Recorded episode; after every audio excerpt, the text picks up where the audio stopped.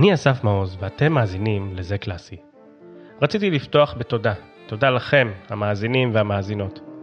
בזכות השיתופים שלכם והתגובות, הרבה קהל חדש נחשף לפודקאסט. אז תמשיכו ככה, זה מאוד משמח אותי, ומסתבר שמשמח עוד הרבה אנשים אחרים. האורח שלי היום הוא אדם פורה ויוצר, נודד בין עולמות תוכן. הוא גם מנגן וגם כותב. ואגב, בפרק הזה הצלחתי להפתיע קצת את עצמי, ואולי אצליח להפתיע גם קצת אתכם. אולי uh, תרצה להציג את עצמך? אז אני איתמר גרוס, אה, מוזיקאי, אה, עברתי בהרבה עולמות, מקלאסי בצעירותי, אחר כך לג'אז, אחר כך למוזיקה קלה, ניגנתי בהרבה להקות, הופעתי עם מיטב הזמרים כמלווה. במקביל כל הזמן הזה גם כתבתי שירים, הלחנתי דברים, הקלטתי מוזיקה שלי. עברתי בהרבה עולמות ובשנים האחרונות, כבר בשנים האחרונות, 15 שנה, אני מנסה מאוד להיכנס יותר ויותר לעולם המוזיקה לתיאטרון ועושה את זה כבר הרבה וזה הדבר שהכי, שכרגע הכי מעסיק אותי בגדול. אני סקרן דווקא לקחת אותך להתחלה. אתה זוכר רגע איזשהו רגע שבו אמרת לעצמך וואי אני כל כך אוהב מוזיקה בא לי להיות מוזיקאי? וואי וואי כן אני ממש זוכר כמה וכמה רגעים גדולים כאלה. קודם כל נתחיל מזה שאימא שלי מוזיקאית. אוקיי. אימא שלי מנצחת חבורות זמר כבר כאילו מאז ש... זאת אומרת כשאני נולדתי נולדתי לתוך בית שזה מה שקורה בו היא הייתה מאוד מאוד גדולה וידועה בתחום הזה בצפון, עבדה עם גדול, גדול, גדולות מחבורות הזמר של, של, של, של צפון, צפון הארץ, ו, והיא, ובעצם גדלתי בבית על מוזיקה ישראלית, על זמר עברי, בצורה מאוד עמוקה, אבל זאת אומרת היא הייתה כל היום יושבת וכותבת עיבודים קוליים לחבורות זמר, והייתי הולך איתה להופעות, ואבא שלי היה במקביל, הם היו עושים... נגיד יובל או חצי יובל או יובל וחצי של קיבוצים אז היינו באים לקיבוץ עכשיו לשבוע. אבא שלי היה כותב ומביים היא הייתה עושה את המקהלה של הקיבוץ מרימים את מופע היובל של הקיבוץ אז כאילו העניין הזה של של זמר עברי היה מאוד מאוד בדם ומאוד בבית כל הזמן ואפשר להגיד שזה הדבר הראשון ש... ש... שאליו נכנסתי זה העולם המוזיקלי שבו גדלתי. במקביל אמא שלי בעצם היא הייתה פסנתרנית קלאסית עד גיל uh, מסוים אפילו כזאת ממש מקצועית אבל קרה לה איזה אסון שהיא עבדה היא עבדה בקיבוץ uh, שבו היא חיה ונחתכה לה נחתך לה עצב. וואו. באצבע שהוביל לאצבע ולכן בעצם הקריירה הקלאסית שלה נפסקה זה היה בגיל די צעיר אז אבל היא עדיין מנגנת והיא פסנתרנית קלאסית והיא כל הזמן זאת אומרת זה, זה היה מוזיקה קלאסית וזמר עברי זה מה שהלך בבית. מה שאני שומע עכשיו וגם רציתי לדבר איתך על זה ממש בנושא הבא שלנו זה על הביחד והלבד. תיארת פה עולם של פסנתרנית קלאסית או פסנתרן הכלי המרכזי שלך לעומת חבורות זמר לעומת להקה. אתה אוהב להיות לבד או אתה מעדיף להיות ביחד הזה של קבוצה? זו שאלה ממש יפה כי זה בדיוק נראה לי התפר שאני כל הזמן כל הזמן עליו. הייתי בהרבה להקות, היה לי את להקת הגרובטרון שהייתה שלי, שעשינו חידושים לזמר עברי בגרסאות משוגעות, הייתי בלהקת הטורבנים תקופה, וזאת חוויה מאוד נעימה להיות בקבוצה ולעשות ביחד ולשלב כוחות ולהיות ביצירה יחד עם אנשים וזה מאמת אותך עם דברים וזה פותח דברים וזה. ומצד שני כל הזמן הזה בעצם אני בתכלס מה שקורה ביום יום שלי זה שאני פה בחדר עם עצמי כותב מוזיקה זה בתכלס מה שרוב הפעילות שלי בשנים האחרונות ותמיד תמיד זה גם היה הדבר הזה לצד הלהקות. אני אספר לך סיפור אולי שיישמע לך מוכר כשהייתי ילד ואני מתנצל בפני המאזינים שהם ההורים שלי. הרבה פעמים הם היו הולכים לעבודה או לכל דבר והיינו נשארים בבית, אני ואח שלי, ו... והיינו במרכאות כפולות מתאמנים. והיינו מתאמנים הרבה פעמים מול הטלוויזיה או משחקים משחק, ב... ואז כשהם היו חוזרים הביתה, היינו חוזרים כביכול לאימון שאותו אנחנו כבר עושים במשך שעה או שעתיים שלמות. ואחרי הרבה שנים הבנתי שבעצם פשוט לא רצינו להיות לבד. הלבד הזה מעסיק אותי המון שנים, כשאני מנגן עם עצמי, איך מתמודדים בלהשתפר כשאתה לבד? אתה יודע, בספורטאים תמיד יש מאמן, יש איזה מישהו שאיתם כל הזמן, יש להם קבוצה בכדורגל. איך אתה היום, אתה אדם בוגר, מתמודד עם הלבד הזה? זה טוב לך? זה קשה לך?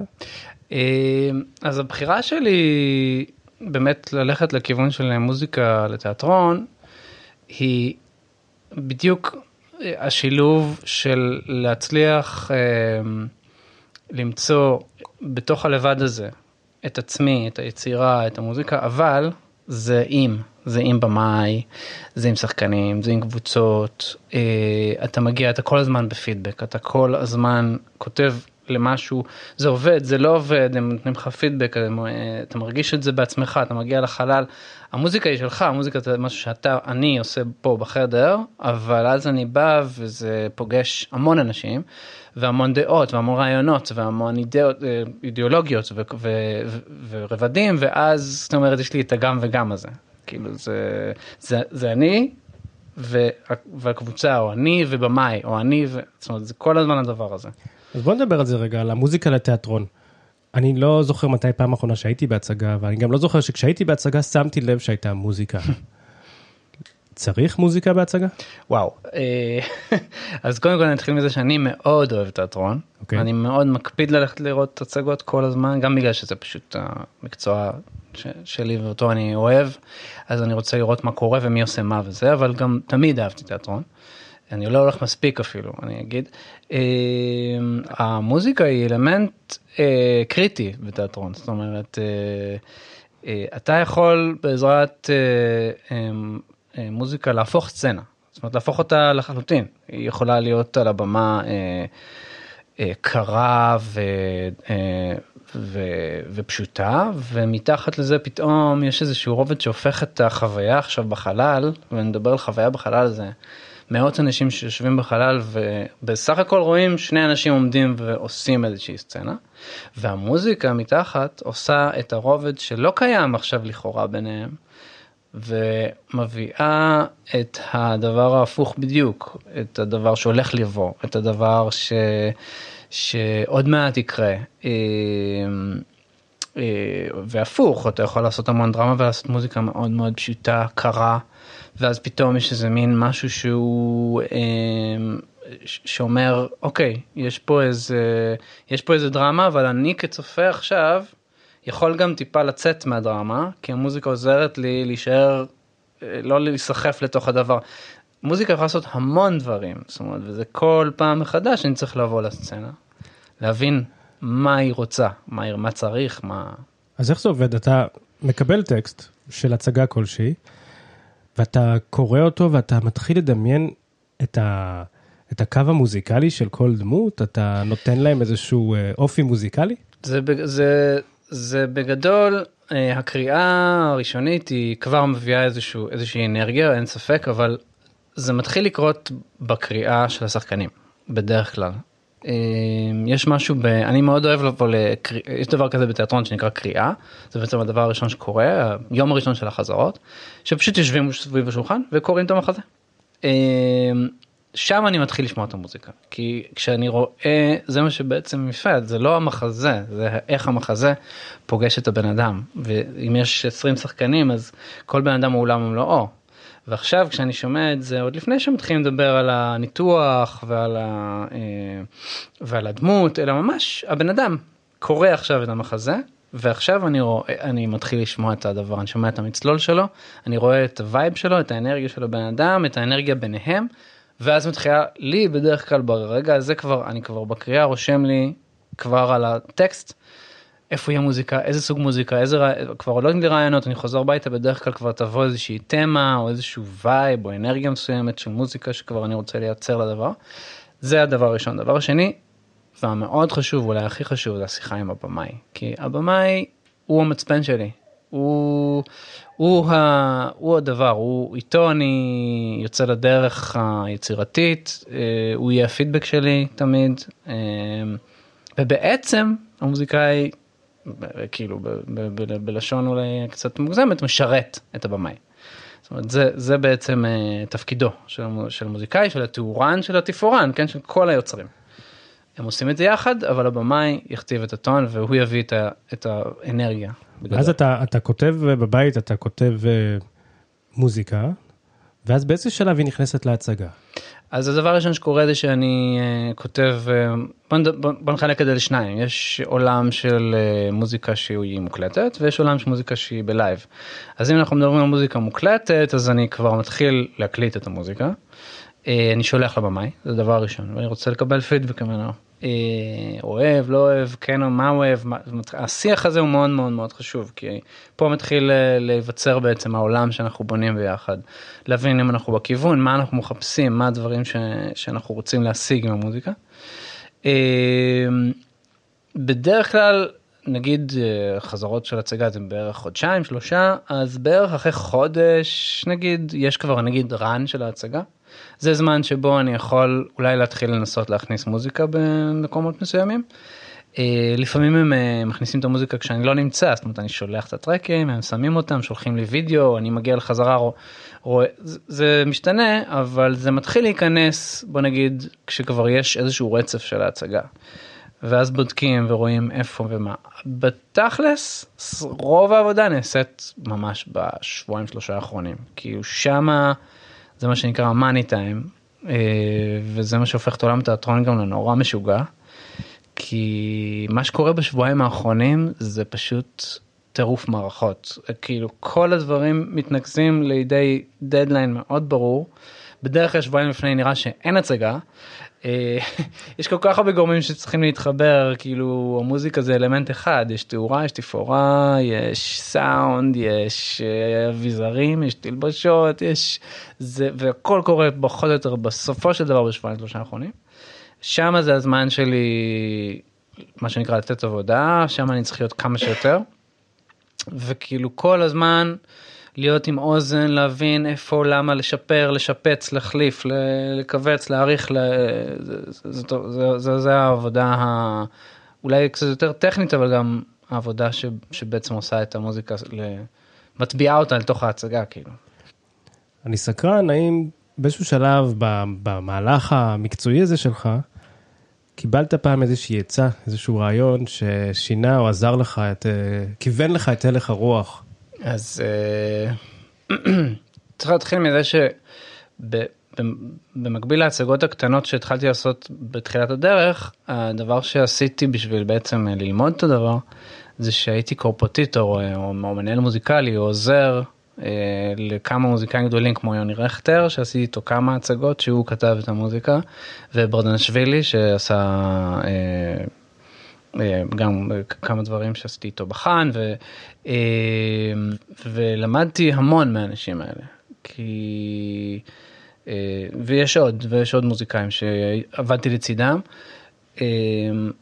לראות את זה מהצד של זה שצריך להוציא לפועל את המוזיקה כאילו לא לכתוב אותה אלא להוציא לפועל זה בדיוק המקשר בין המוזיקאי לבמאי אה, והפוזיציה הזאת שהייתי בה למדתי ממנה המון וקיבלתי המון המון ממנה.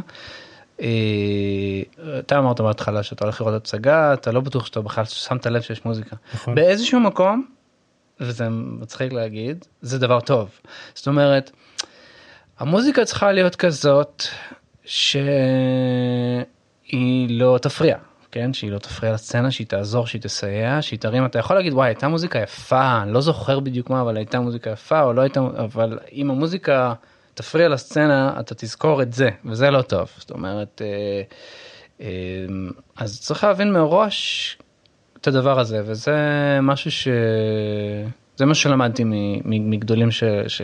שראיתי לידי עובדים את ההבנה הזאת של איך לתת לה להיכנס בשקט מתחת במקום שלה בזמן שלה.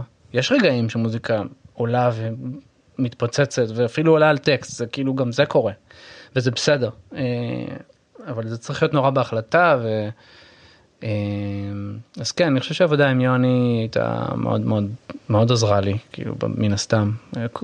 עבדתי איתו בכמה וכמה דברים. בכלל יוני יוני הוא בכלל השראה עצומה ויש לי זכות ענקית שיצא לי לעבוד איתו בכמה דברים ובכל דבר הוא כמו תמיד אומר יש כזה משל כזה שבכל אתה נוסע בהיghway של החיים ובכל בכל מחלף עומדים ההורים שלך גם אם הם חיים וגם אם לא הם עומדים ההורים שלך ומנופפים לשלום אז אני. אני חושב שיוני שם גם ליד ההורים שלי תמיד מנופף לי כזה מציין את אתה יודע את הכיוון כזה זהו אז הוא בהחלט אחד שככה מאוד נתרמתי מהעבודה איתו. דיברת בקצרה על זה שגם בקולנוע יש יש מוזיקה אבל אולי להבדיל ואתה תגיד אם אני צודק לפעמים אתה יודע יש את הסרטי ענק האלה של. Lord of the Rings ו Star Wars וכל מיני כאלה, המוזיקה הפכה בעצם, או הארי פוטר, המוזיקה גרמה או עזרה למלחינים להפוך לכוכבים בעצמם. נכון. והמוזיקה הרבה פעמים משרתת את הסרט כמובן, אבל היא התעלתה והפכה למותג בזכות עצמה. אני לא זוכר שיש איזו הצגה, ואני לא מדבר על מחזמר, על הצגה שהמוזיקה התעלתה והפכה את היוצר אולי ל... תתקן אותי אם אני טועה. אתה, אתה בגדול צודק. אה, יש, יש לזה כמה סיבות. א', הצגת תיאטרון ברגע שהיא יורדת, עשתה את ה-200-300 הצגות שלה וזהו. זאת אומרת, אתה לא תראה אותה יותר לעולם. אה, אין תיעוד של הצגה שבאמת עובד, זה גם לא מעניין לראות תיעוד של הצגה, זה פשוט לא מעניין, זה, זה לא דבר שקורה, אי אפשר לצלם הצגה, זה לא, זה לא יעבור. ולכן המוזיקה, התפאורת, כל הדברים שקורים בחלל באותו ערב נשארים שם.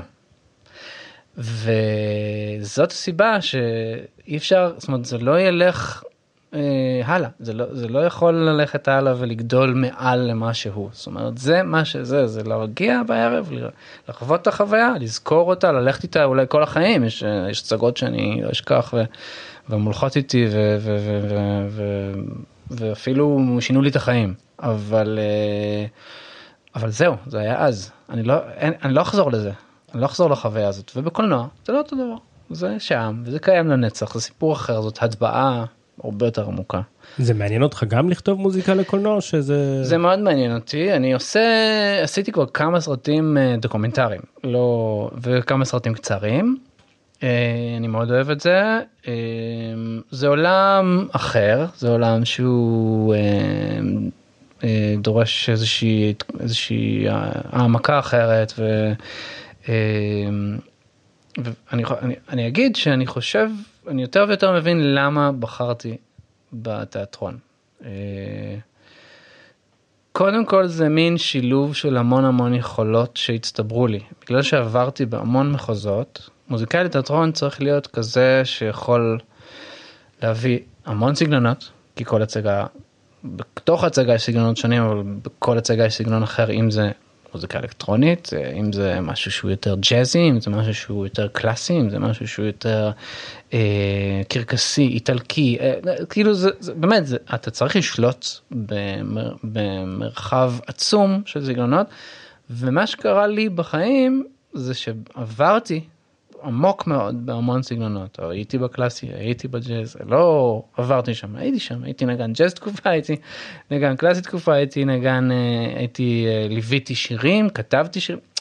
ואז צריך גם את העניין של ההלחנה והלחנת שירים. זה המון יכולות שמצטברות למשהו שהוא בקולנוע זה יותר מצומצם בקולנוע הדבר הוא הדבר. אתה צריך לכתוב את הסקור בדרך כלל כדאי שתדע לתזמר כמו שצריך כי בקולנוע צריך את, ה... צריך את התזמורת ודווקא בתיאטרון יש תזמורים קטנים יותר בדרך כלל אנחנו מחפשים אה, לא להגדיל לא להיות עם תזמורות אלא להיות עם תזמורת קטנה אה, אני תמיד אה, גם כשאני עושה מוזיקה פה בחדר אבל לא עם לא עם הרכב על הבמה. אני מחפש את המשהו הזה שירגיש כאילו יש הרכב קטן על הבמה. אה, אתה יודע, אתה מדמיין פרקשן, אקורדיון, אה, קלרינט ו... וכינור, לא יודע, כאילו, זה יכול להיות תזמורים אחרים, אבל זה מין, זה, זה מין העולם הזה ש, שאתה רוצה, שאני מאוד אוהב, לייצר מין אווירה אינטימית, לא משהו ענק. אמ, אז אז אז זה דבר אחד דבר שני זה שנזכרתי עם השנים איכשהו כאילו השכחתי את זה אבל למדתי תיאטרון שהייתי ביסודי בחטיבת הביניים ובתיכון ומאוד אהבתי את זה ומאוד אהבתי לשחק ו... ועד היום כשיש איזה קליפ שצריך לשחק אני ישר קופץ על זה אני נורא נהנה לשחק אז אה, איך שכל העולם הזה השתלב לי מצוין. אה, אני כן אני כבר מוביל אותך לשאלה הבאה אז באמת שאלת על, על כאילו לשאלה הבאה או בהמשך לשאלה ששאלת על מה קורה עם זה באמת שהמוזיקה היא לא היא לא נשארת לכאורה או לא אה, כן היא פחות היא פחות כזאת שאחר כך. אה, תלך ותחפש לשמוע את הסאונדטרק של ההצגה זה לא זה פחות קורה אבל מה שעשיתי זה שבאמת הבנתי באיזשהו שלב שיש לי כמות אדירה של חומר מאוד שאני מאוד אוהב. שבאמת זהו הוא סיים את תפקידו בעולם ואז uh, עשיתי דווקא מהלך מעניין שלקחתי את, uh, את מיטב הדברים ש, שיצאו לי או דברים שאני חשבתי שהם uh, המיטב ועשיתי להם גרסאות לפסנתר הקלטתי את זה כאלבום. אמ, ו, ו, וגם שילבתי את זה זה כבר פרויקט פרויקט מאוד גדול שאולי לא יודע אם נגיע לדבר עליו שילבתי את זה עם איזשהו בעצם פרפורמנס שעשיתי שבו הפסנתרן אני בעצם משחק גם איזושהי דמות עם עולם שלם של uh, ויזואליה שמוקרנת באנימציה uh, משהו מאוד פרויקט מאוד uh, גדול ש... ש... שעשית, שעשיתי יחד עם אהרון לוין, חבר טוב שלי במאי. אז בעצם לקחתי הרבה דברים שכתבתי לתיאטרון, אה, והפכתי אותם ליצירות קטנות, לפסנתר. אה, וככה איכשהו המוזיקה הזאת כן, ואני אמשיך לעשות את זה מדי פעם, אני... אז זה מה שמסקרן אותי אצלך, אז יש משהו, שילוב בין ה... המוזיקה שאתה כותב, אבל אתה לא נוכח על הבמה, mm-hmm. לבין המוזיקה שעכשיו אתה מתאר, שלקחת את אחורי הבמה והפכת אותה למופע עצמו, והפכת גם לרגע לשחקן. כן. אה, תדבר איתי רגע על הדו-קוטביות הזו של האדם שאתה. נתחיל מזה שתמיד כתבתי שירים ולאורך זוכר אני מצאתי מחברות שלי מגיל 12 כבר okay. אוקיי. כותב שירים wow. כאילו מילים המון המון מילים כתבתי המון שירה במהלך החיים שלי בשנים האחרונות פחות כמעט ולא אבל זה היה תקופה מאוד ארוכה. מאוד העסיק אותי והייתה לי להקה שהייתי בן 14 15 כזה להקה איזוטופ היה לנו קלטת, הקלטנו באולפני FM בקריות ומכרנו את זה בהפסקות של בית ספר. והופענו וזה היה, אני הייתי הסולן והקלידן וכתבתי את כל השירים, אז זאת אומרת זה משהו שתמיד היה שם, כאילו הדבר הזה של הבמה, של להיות בפרונט וזה. אחר כך באמת בשנות ה-20 לחיי ניסיתי איזה תקופה והופעתי קצת עם שירים שכתבתי והייתה איזה, היה איזה רגע של מחשבה שהנה אני נכנס להפיק את זה ולהוציא את זה. ואז התבוננתי על זה מהצד כמו כמה חלומות שהיו לי בחיים וקלטתי שאני לא זמר מספיק טוב ושאני לא נכנס לדרך הזאת כאילו שאני רואה את הדרך הזאת ואני לא נכנס אליה. אמ, אז לשאלתך הפרויקט הזה שעכשיו עשיתי באמת של השאלה הזאת של הדואליות של אז הפרויקט הזה פולספוט הוא נקרא בדיוק מתיישב על זה כי הדמות היא אמ, מפעיל פנס פולוספוט. באיזשהו מחזמר עגום בתיאטרון הלאומי והוא אה, פסנתרן והוא יש לו איזה פסנתר זרוק בדירת אה, בדירה של ההורים שלו שהוא גר איתם. ודרך המוזיקה הדמות שלו פורחת ויוצאת אל העולם זה. זה הוא עובר שם איזשהו מהלך מאוד מטריד הוא זה, זה, זה מין קצת כמו פנטום האופרה המודרני כזה אה, מאחורי הצללים הוא בסוף שורף את התיאטרון לכאורה או שלא לכאורה אבל הוא בראש שלו שורף את התיאטרון בעזרת הפסנתר זאת אומרת.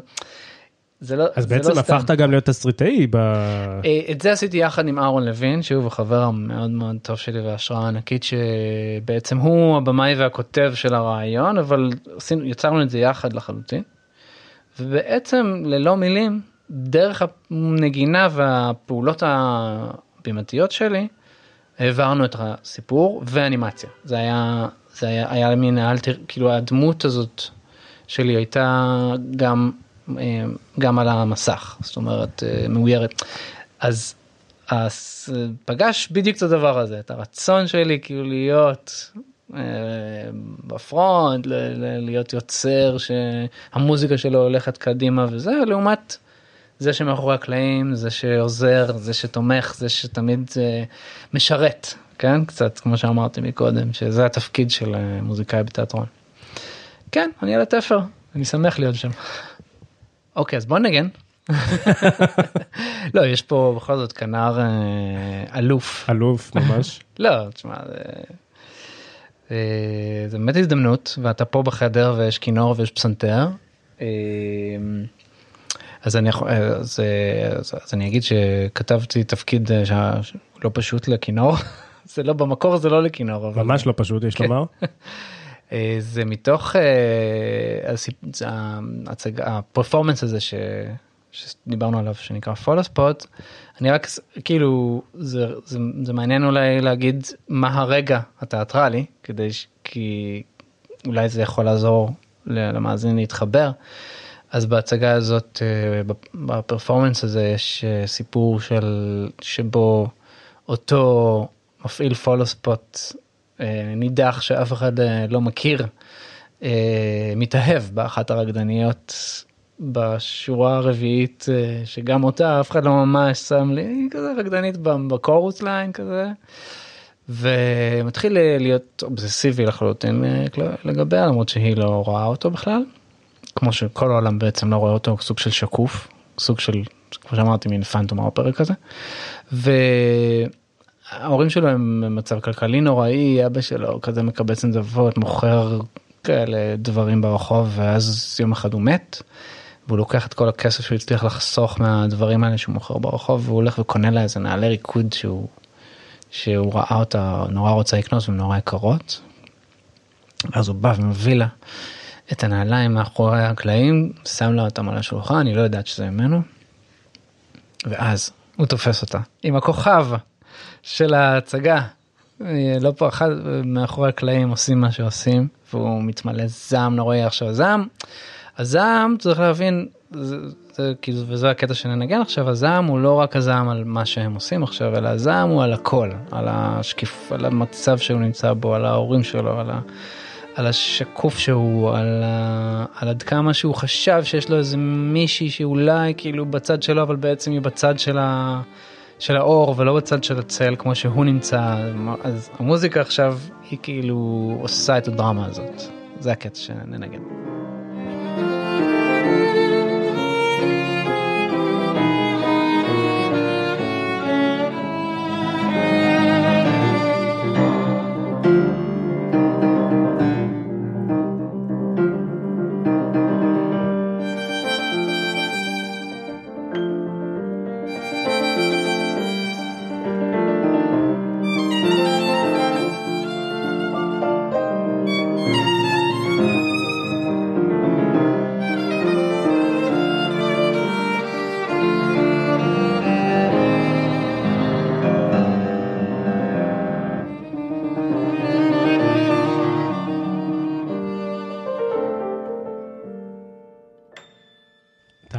הזכרת קודם בכמה מילים את, ה, את העבודה שלך שאתה לפעמים מקליט מוזיקה ולפעמים בלייב. לפני כמה שנים ב- בלונדון איפה שיש הרבה תיאטר, תיאטראות ומחזמרים.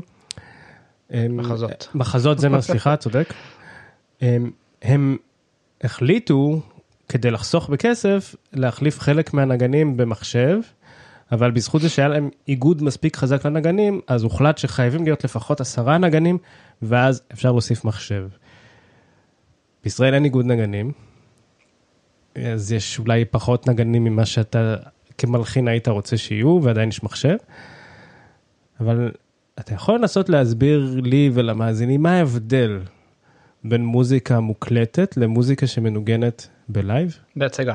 בהצגה. כן, זה כן זה קריטי הדבר הזה א' גם בארץ יש את הסיפור הזה צריך מינימום של אה, שבעה נגנים לדעתי או שבעה או שמונה. אה, עכשיו מה זה צריך אה, התיאטרון יכול לעשות מה שהוא רוצה מה שעשו בארץ זה שעד כמה שאני יודע. זה שמשרד התרבות מתקצב את ההצגה האחרת אם יש שמונה נגנים ומעלה. אז אה, אכן יש את המצב הזה של שמונה נגנים במחשב כמו בהרבה מקומות בעולם. אה, אולי בעולם זה תזמורות טיפה יותר גדולות אבל בגדול יש את השילוב הזה. אה, כמו כמו כל דבר מה שקורה באותו ערב קורה באותו ערב זה אותו דבר לגבי המוזיקה כאילו יש. יש משהו באמת שהוא אני מודה שלקחת אה, בעצם את הדבר הזה שמתרחש ערב ערב אבל המוזיקה לא המוזיקה כאילו מוקלטת מראש אז כן יש כאן מראש איזשהו פרדוקס צריך אני בעיקר עובד אני שם לב שכשאני מקליט את המוזיקה אני מנסה לעשות אותה כמה שיותר איך אני אגיד. אה, אה, רנדומלית או, אה, או לא אה, לא חוזרת על עצמה במקומות אה, צפויים כדי שכאילו אני צריך אקסטרה להתאמץ בשביל להרגיש שאנחנו עכשיו בחוויה שקורית עכשיו. אני מרמה את זה בעזרת זה שאני מכניס כל הזמן אלמנטים שכאילו נכנסים לכאורה לא בזמן או מפתיע זאת אומרת אני, אני בהחלט חושב על זה כל הזמן. אין ספק שכשיש מוזיקאי על הבמה אה, זה סיפור אחר זה נושם. זה שומעים את זה בחלל אה, זה לא בא מרמקולים זה בא מבמה זה, זה סיפור אחר. אבל שנינו יודעים שהרבה פעמים המוזיקאים אפילו לא יושבים על הבמה. הם לפעמים יושבים בחדר אחר או מאחורי הקלעים הם, הם מנגנים למסך שמציג להם את ההצגה. זאת אומרת. הם שוב כמו שאתה נוכח נפקד כזה הם, הם נוכחים בהצגה אבל אף אחד לא יודע שהם שם. כן. זה לא מוזר לך? זה מאוד מוזר אני החוויה הזאת אה, עשיתי אותה כמה פעמים אז כאילו הייתה תקופה ש, ש, שהתפרנסתי מהדבר הזה כן זה לא כיף. זה לא כיף. זה ככה מציאות זה ככה עושים אז כאילו זה בסדר אה, אוקיי. אה, אני כן ראיתי בלונדון ששמים לפחות את הנגנים כמו באופרה מתחת לבמה. בדיוק זה כבר עדיף זה כבר יותר טוב זה עדיין אתה יודע.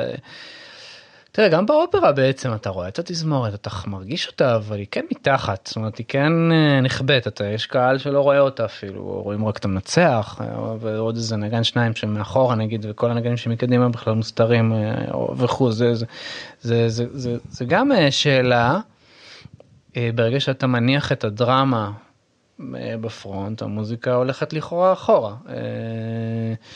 אבל בסופו של דבר הדרמה תמיד תנצח אתה המאז, הקהל שיושב באולם הולך עם מה שהוא רואה יותר אני חושב יותר ממה שהוא שומע. אבל הוא לא יכול בלי מה שהוא שומע זאת אומרת זה ביחד זאת אומרת, וזה הדבר זה זאת זה האהבה הגדולה שלי לדבר כאילו זה לייצר את החלל. לפני uh, כמה פרקים ערכתי את uh, אלי גורנשטיין לשיחה. ו... הוא דיבר על בכנות אה, מעוררת הערכה על זה שהאיכות של ההצגות תיאטרון שעולות היום בישראל הולכת ויורדת, בעיניו.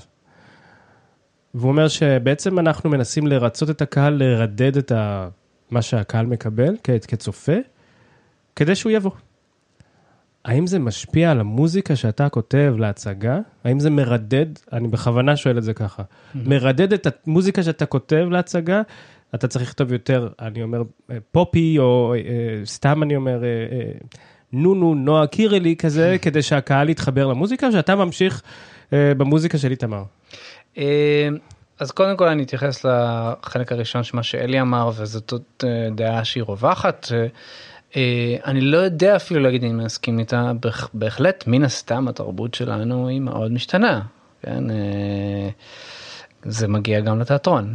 אה, אני חושב שזה יותר קשור אבל באיזשהו מקום למשהו כלכלי או קפיטליסטי שבעצם אה, השוק קובע ולא מנהלים אמנותיים ואותו אה, אותו דבר בערוצים המסחריים של הטלוויזיה ואותו דבר בהרבה הרבה מישורים שקשורים לתרבות אז גם בתיאטרון זה מן הסתם פוגע באיכות מן הסתם צריך בעיקר בגלל שיש כל כך הרבה תיאטראות וכל כך הרבה תיאטראות בפרובינציה שצריכים. שיקנו את ההצגה הזאת ולא את ההצגה השנייה אז אתה חייב בתור מנהל אמנותי של תיאטרון בעצם לייצר אה, נוצרת פה איזושהי תחרות שמן הסתם גורמת לזה שהמנהל אמנותי צריך לבחור בחירות שימכרו את ההצגה. אז, ברור אז, אבל כן. השאלה זה ברור שזה עסק כלכלי כן. אבל איך זה משפיע עליך כיוצר. אז יפה אז תראה בגדול אני חושב שאיפשהו המוזיקאי לא נפגע מזה מאוד. כי שוב, אם המצפן, אם המצפן הוא הבמאי, והבמאי, יש לך איתו תקשורת טובה, אז גם אם הוא יגיד לי שהוא רוצה שיר בסגנון נועה קירל, אני זורם איתו. ואתה יודע מה, יצא לי עכשיו לעשות משהו כזה, זה אפילו היה רעיון שלי, והוא התקבל, והלכנו על זה והשקעתי והבאתי את כל האנרגיה הזאת של הפופ לתוך הדבר. אגב, זה בסוף לא קרה בכלל. בהצגה. לא, גם שלא ישתמע שאני חושב שזה נועה, קירל זה לא טוב, זה פשוט סגנון כן. אחר לגמרי. כן, כן, אבל, אבל, אבל uh, כשזה בא טוב, ברגע, כאילו אז זה שווה הכל לפעמים צריך את הפופיות הזאת בהצגה אה, כדי להעביר משהו אז יאללה אז אני אביא את זה אז אני אלך ואני אחקור באמת אני באמת חקרתי את נונו ואת הדברים האלה לקחתי את הרפרנסים ולמדתי איך עושים את זה זה כיף זה עוד סגנון עכשיו שאני כאילו אה, רוכש בכלל אגב. אה, כל העבודה שלי בתיאטרון אולי זה עוד משהו שאני, שאני מאוד אוהב, היא מאוד מגרה כל הזמן את האינטלקט ואת הצורך אה, להתרחב במנעד, ה, במנעד של הדברים שאני, שאני לומד. כי כשאני עכשיו צריך לעשות מוזיקה ברזילאית לצורך העניין כי יש משהו שהוא באווירה הברזילאית בהצגה אז עכשיו אני חוקר את המוזיקה הברזילאית תקופה אני ממש נכנס לזה וזה קרה לי עם הרבה סגנונות. אה, זה הראשון והדבר הראשון זה באמת העניין האינטלקטואלי שמחזה בטח אם מתעסקים במחזות אה, אה, יותר עתיקים אבל גם במודרניים זאת אומרת צ'כוב יצא לי לעשות מספר פעמים חנוך לוין שייקספיר אז אתה לומד המון דרך זה. אתה פשוט אה, כל כל מחזה כזה זה קורס. זה קורס בתרבות בהיסטוריה ב, ב, בפילוסופיה ואתה הולך עם הבמאי לכל מיני רעיונות ואתה בעצמך מחפש וזה מביא מוזיקה מעניינת. זה מה שאני מאוד מאוד מאוד אה, מאוד אוהב. אז הרידוד הזה שאנחנו מדברים עליו וואלה אוקיי אני רואה אותו אני רואה אותו אני לא מתרשם ממנו עדיין מספיק. בתור אה, אמן מבצע יש לי, יש לי פריבילגיה. אנשים מלחינים, כותבים מוזיקה, והתפקיד שלי הוא פשוט, הוא להפיח בתוך הצלילים האלה חיים. אתה בתור אמן יוצר, לא רק מבצע, אתה צריך לכתוב את המוזיקה, ליצור אותה יש מאין. יש איזה שלב שבו אתה מפחד שהמעיין יתייבש? אה, לא, אבל אני כן, אה, כל תחילת הצגה, או כל תחילת אה, עבודת מחול או כל תחילה כל כל התחלה של משהו אני אני מסתובב כמה ימים באי שקט אני זה ממש זו תחושה שכבר מוכרת מוכרת גם מוכרת גם בבית. אה, מאיפה אני אביא את זה? מה מה עכשיו? מה כאילו אתה יודע אני יודע שאני צריך לשבת עכשיו לכתוב את המוזיקה הזאת אבל אני הולך למכולת ואז אני כאילו זה מטריד אותי. אז יש את הדבר הזה נורא של כאילו אוקיי מה מה מה מה עכשיו? מה מה עוד? מה. אבל זה תמיד מגיע, אני, אני לא חושש, אני להפך, אני... בוא נגיד ככה, כאילו אני כל הזמן חוזר ללמה אני בוחר בתיאטרון, אז אני חושב שלבד לקום בבוקר ולכתוב מוזיקה, זה היה חלום שלי נגיד, זה היה החלום הכי גדול, לשבת ולכתוב, אתה יודע, לשבת מול השולחן, לייצר מוזיקה. איכשהו בתכלס בחיים זה אף פעם לא באמת קורה, אבל כשיש לך עבודה מוזמנת, אז זה קורה. אתה יושב ואתה כותב מוזיקה. ואוקיי אז היא הולכת להצגה היא לא הולכת ל... אתה לא כותב את זה לא יצירה סימפונית שתש... אבל כתבת את המוזיקה ייצרת אותה עכשיו היא קיימת בעולם תעשה איתה מה שאתה רוצה זה כבר עניין אחר אה, כמו ש... כמו שאני לפעמים לוקח והולך להקליט את זה בעצמי מחדש אבל. אבל הדדליין הזה של תבוא תן לי רק עוד ועוד אני רוצה כמה שיותר שיגידו לי לכתוב מוזיקה כי אם לא יגידו לי אז אני אעשה דברים אחרים אני אלך לגלוש. אה וואו. כן. זה, זה התחביב אגב. אבל למה איך הגעת לזה? אה איך הגעתי לזה? לא יודע כל חיי רציתי תמי קנתה לי מתנה. ליום הולדת 41 לא עשיתי את זה חיכיתי שנה okay. אוקיי. ואז uh, לקראת יום הולדת 42 פתאום נזכרתי במתנה הזאת וזה היה עד uh, כאילו זה לשנה אז אמרתי טוב אני חייב לעשות את הקורס הזה קורס גלישה וזה בוא נראה אם זה באמת uh, נחמד. אני תמיד אה, עושה ספורט באיזושהי צורה אבל אה, זה לא כיף לעשות ספורט. כי זה לא כיף אתה אתה- לפחות בים אתה סובל. אז זה פשוט מצאתי ספורט שהוא ממש כיף כאילו שאתה רק רוצה כל הזמן ללכת עם הגלשן למים. וזהו זה, זה תכלס זה משהו שבחודשים האחרונים אני מנסה לעשות לפחות פעם פעמיים בשבוע בבוקר אני קם בחמש בבוקר. עולה על הגלשן. כן. תשמע, אנחנו יושבים בבית שלך, בסטודיו הביתי היפהפה שלך, ומדגדג אותי לשאול אותך, האם אתה מעודד את הילדים שלך להיכנס לעולם הזה של ה... דיברנו על הלבדיות, והאתגר והעבודה ב... בלחץ, בדדליינס. בא לך שהם יהיו חלק מהעולם הזה? אתה רוצה משהו שאתם כזוג מעודדים? אוי, זה באמת אה, שאלה מאוד יפה.